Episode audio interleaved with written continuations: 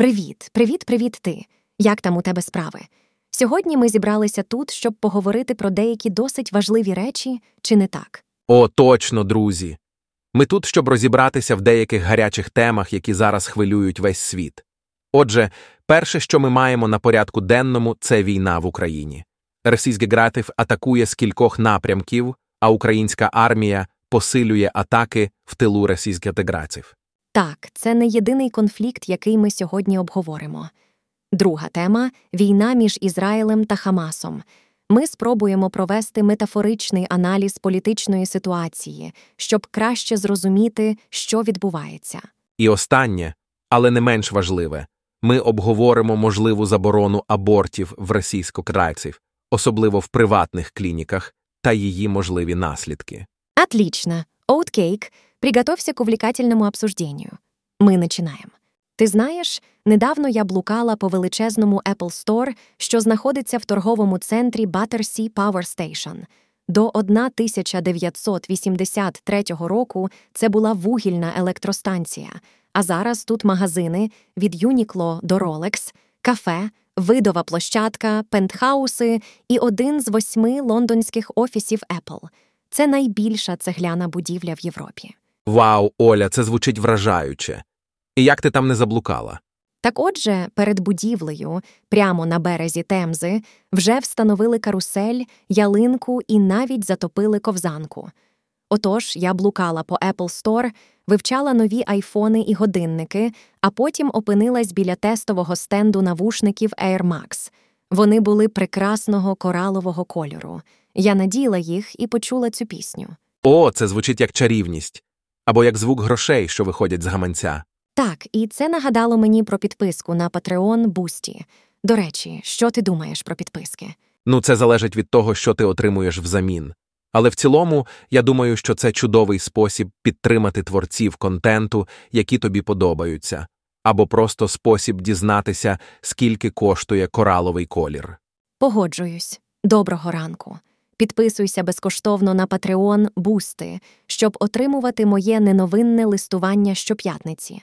Цей перерву триватиме до кінця року, поки я займаюся чимось, розмовляю з кимось і вирішую деякі питання. У таємниці, загадки, інтриги і просто купа справ. Звучить цікаво, або як звук грошей, що виходять з гаманця. Отлично! Мы уже обсудили мои приключения в Apple Store и важность поддержки творцов контента через подписки. Это напомнило мне о важности мечтаний и целеустремленности. Ты когда-нибудь задумывался о том, как мечты влияют на нашу жизнь, дорогой? Я часто записываю и сохраняю много всего, а потом перечитываю. И на днях я наткнулся на цитату Лоуренса Аравийского в своих записях — это не просто древний философ, а британский археолог, путешественник, военный, писатель и шпион, настоящее имя которого Томас Эдвард Лоуренс. Вольный перевод звучит так. «Все люди мечтают, но по-разному. Мечты, которые приходят ночью из отдаленных пыльных уголков разума, исчезают с наступлением дня и превращаются в ничто. Но те, кто мечтает наяву, с открытыми глазами, это опасные люди. Они способны превратить свои мечты в реальность. Банально, да, но никогда не помешает напомнить тебе и себе, что ничего не изменится, если только хотеть, чтобы что-то изменилось, если думать и вздыхать о чем-то только перед сном. Мечтатели наяву, они даже не совсем мечтатели — потому что понимают, что их мечты могут стать реальностью, если упорно и настойчиво двигаться в нужном направлении. Путь может быть долгим, утомительным и однообразным, но абсолютно точно преодолимим. Ти йому говориш це неможливо. А він відповідає Побачиш і діє. Світ потребує таких мрійників, таких небезпечних чоловіків і жінок. Можеш вважати це закликом «Oatcake» Давай будемо мрійниками дня.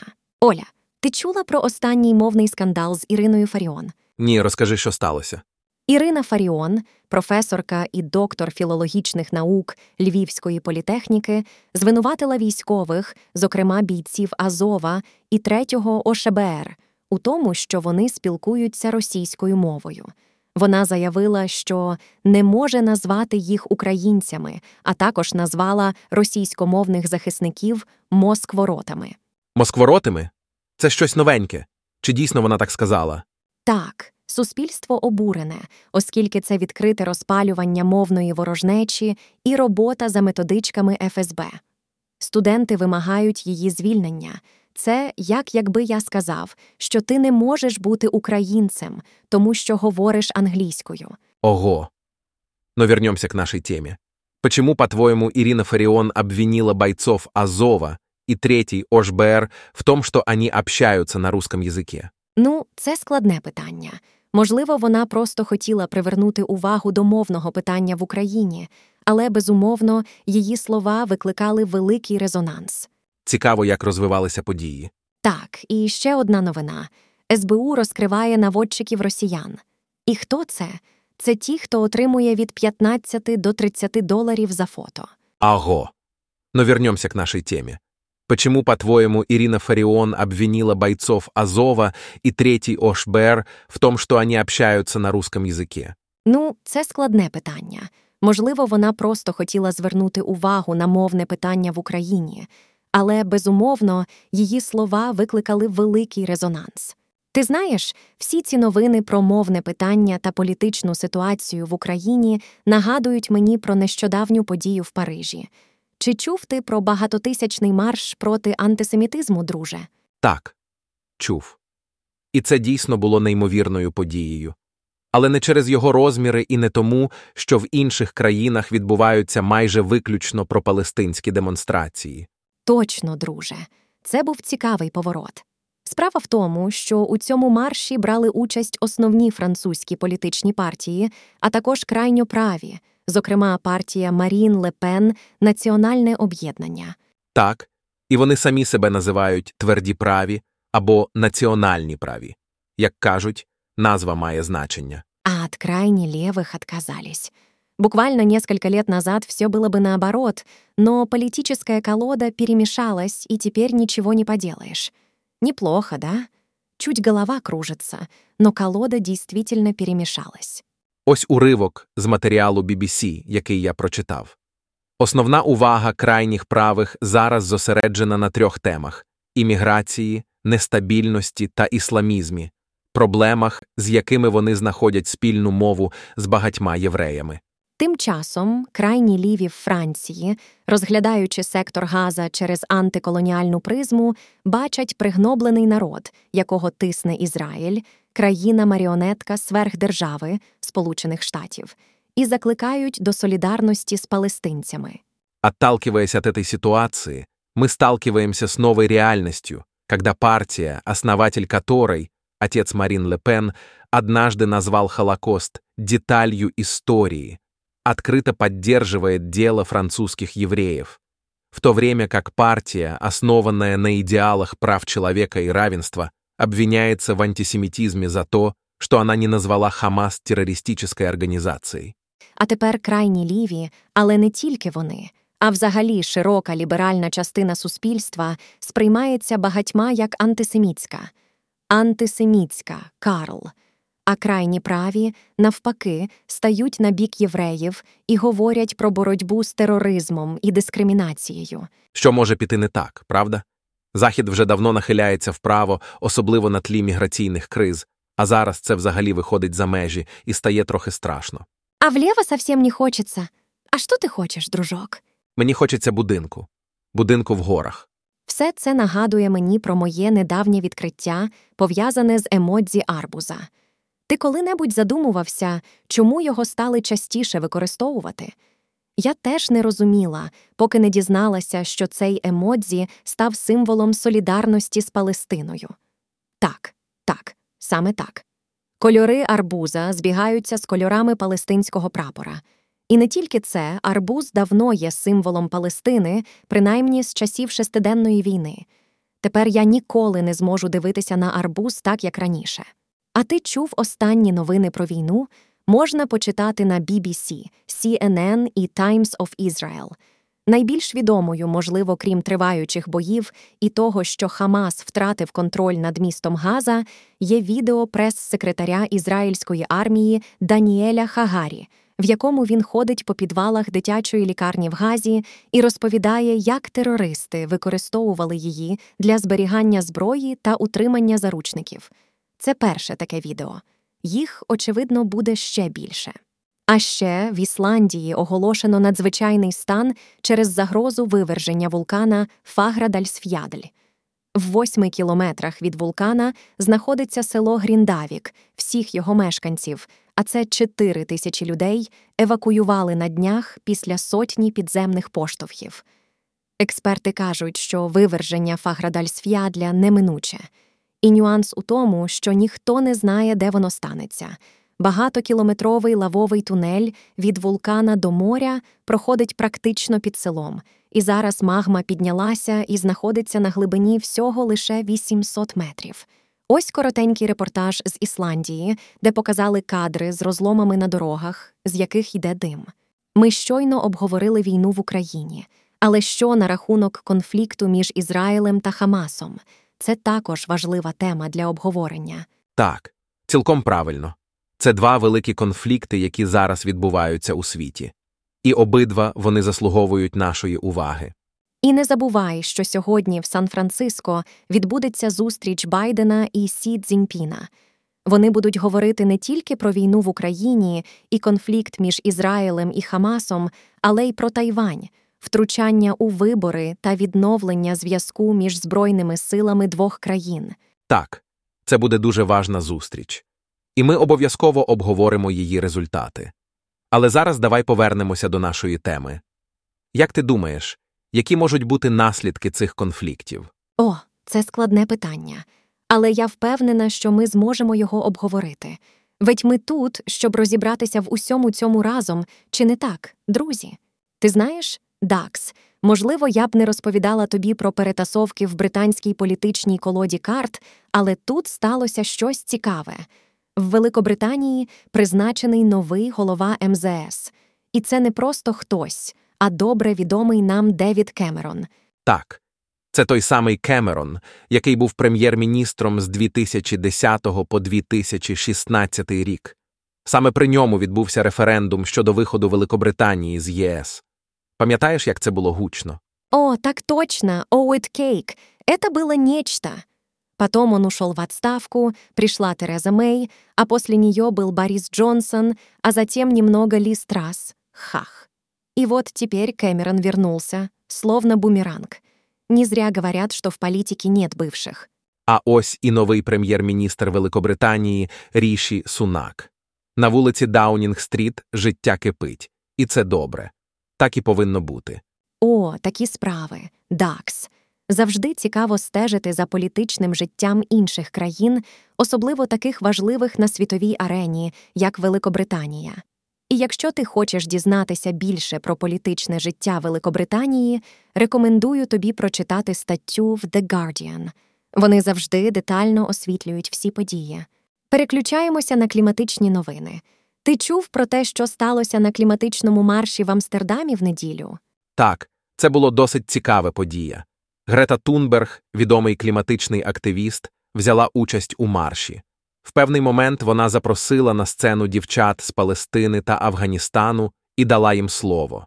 Це було досить несподівано. За її словами, без міжнародної солідарності не може бути кліматичної справедливості. Дівчата говорили про боротьбу за свободу та захист утиснених. Це було дуже надихаюче. Під час того, як Грета знову брала слово, на сцену вийшов чоловік, який заявив, що прийшов на кліматичну, а не політичну демонстрацію. Грета посміхалася і міцно тримала мікрофон у руках. Чоловіка забрали. Ха-ха. Ну, дорогий слухачу, роби висновки сам. Але я згадала відривок зі свого власного листа в жовтні 2019 року. Я просто розгорталася. Я нічого такого не думаю і нічого такого не хочу. Я хочу в домівку. Але це вже інша історія. Ти знаєш, я недавно натрапила на такий сценарій майбутнього, що просто волосся дибом стає. Уяви собі, що худенька шведська дівчинка Грета Тунберг, яка в кінці 2000-х років гучно виступила в захист нашої планети, через 30 років очолить першу в історії світу екологічну диктатуру. Через неї у 2500 році мільйони людей загинуть від голоду, тому що Грета провозголосить веганство єдиною правильною дією для землян. Порушників цього закону будуть відправляти до центрів харчової переосвіти, де в'язнів будуть годувати виключно горохом і петрушкою. Уявляєш? Ого, це звучить як сюжет для дистопійного фільму. Але продовжуй, мені цікаво. І це ще не все.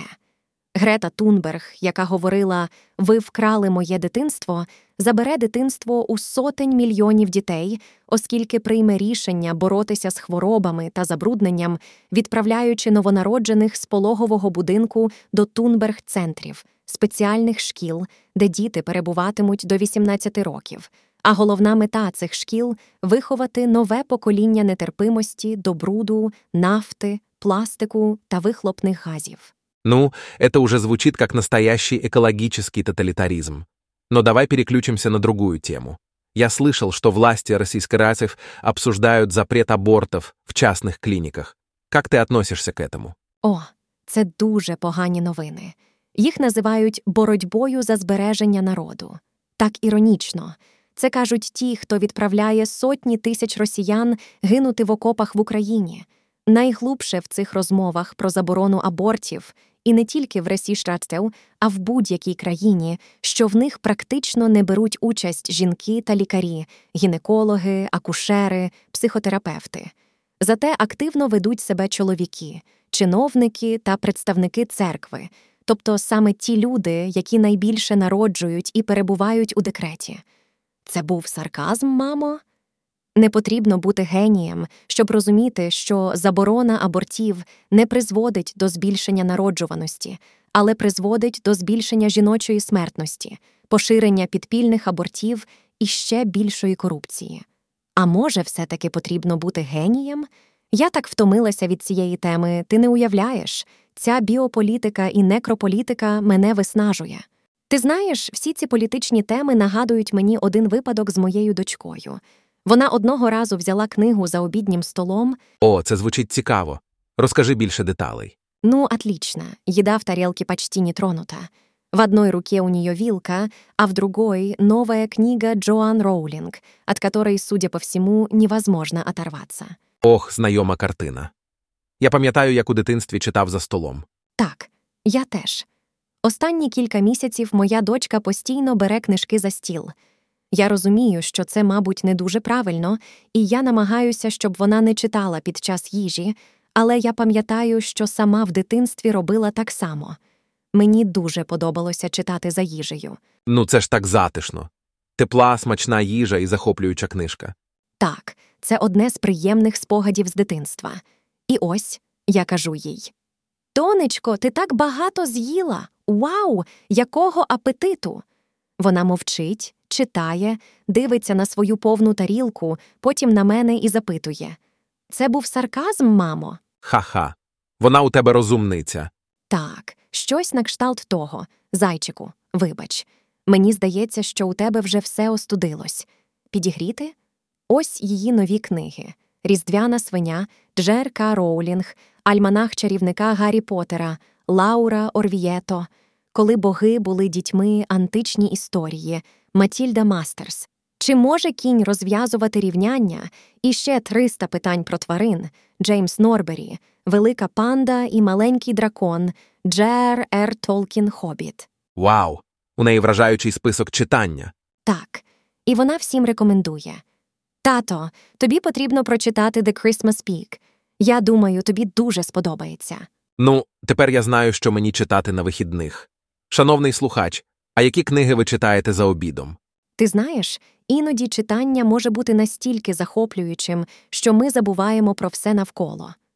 Говорячи про забудькуватість, недавно я прочитала огляд на фільм The Zone of Interest, де це явище піднімається в дуже серйозному контексті. І знаєш що, дорогий слухачу, це не просто забудькуватість, це ігнорування реальності. Так, я теж чув про цей фільм. Це історія німецької сім'ї, яка живе іделічним життям і, здається, не помічає, що за їх парканом знаходиться табір смерті Освенцім.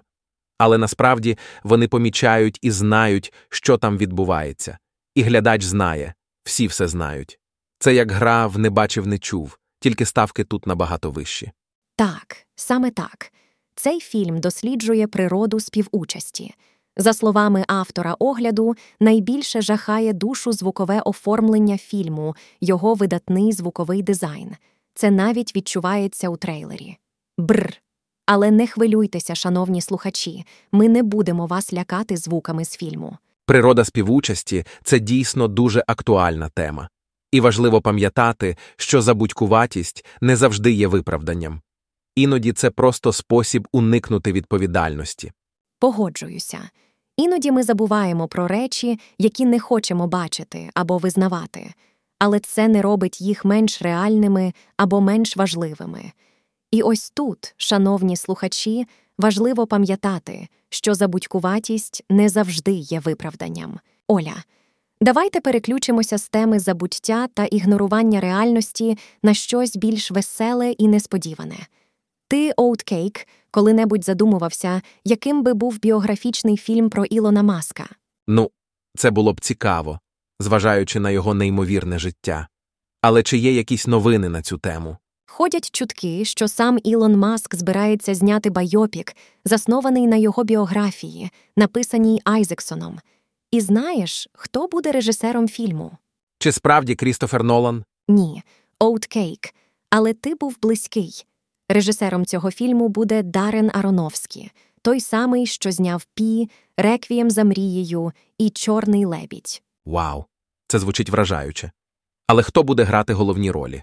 Це поки що невідомо і взагалі не факт, що фільм відбудеться. Але якби я була на місці маска, то чому б і ні? Такий fun. Ну, це точно. Але ж ти не маск. Вірно, але колись я теж була Майлі Сайрус. Ха-ха, ти завжди вмієш підняти настрій. Дякую, Оуткейк. Обіймаю тебе кріпко. Надсилай коментарі, запитання, листівки та навчальні посібники ФСБ на нашу пошту XOXO.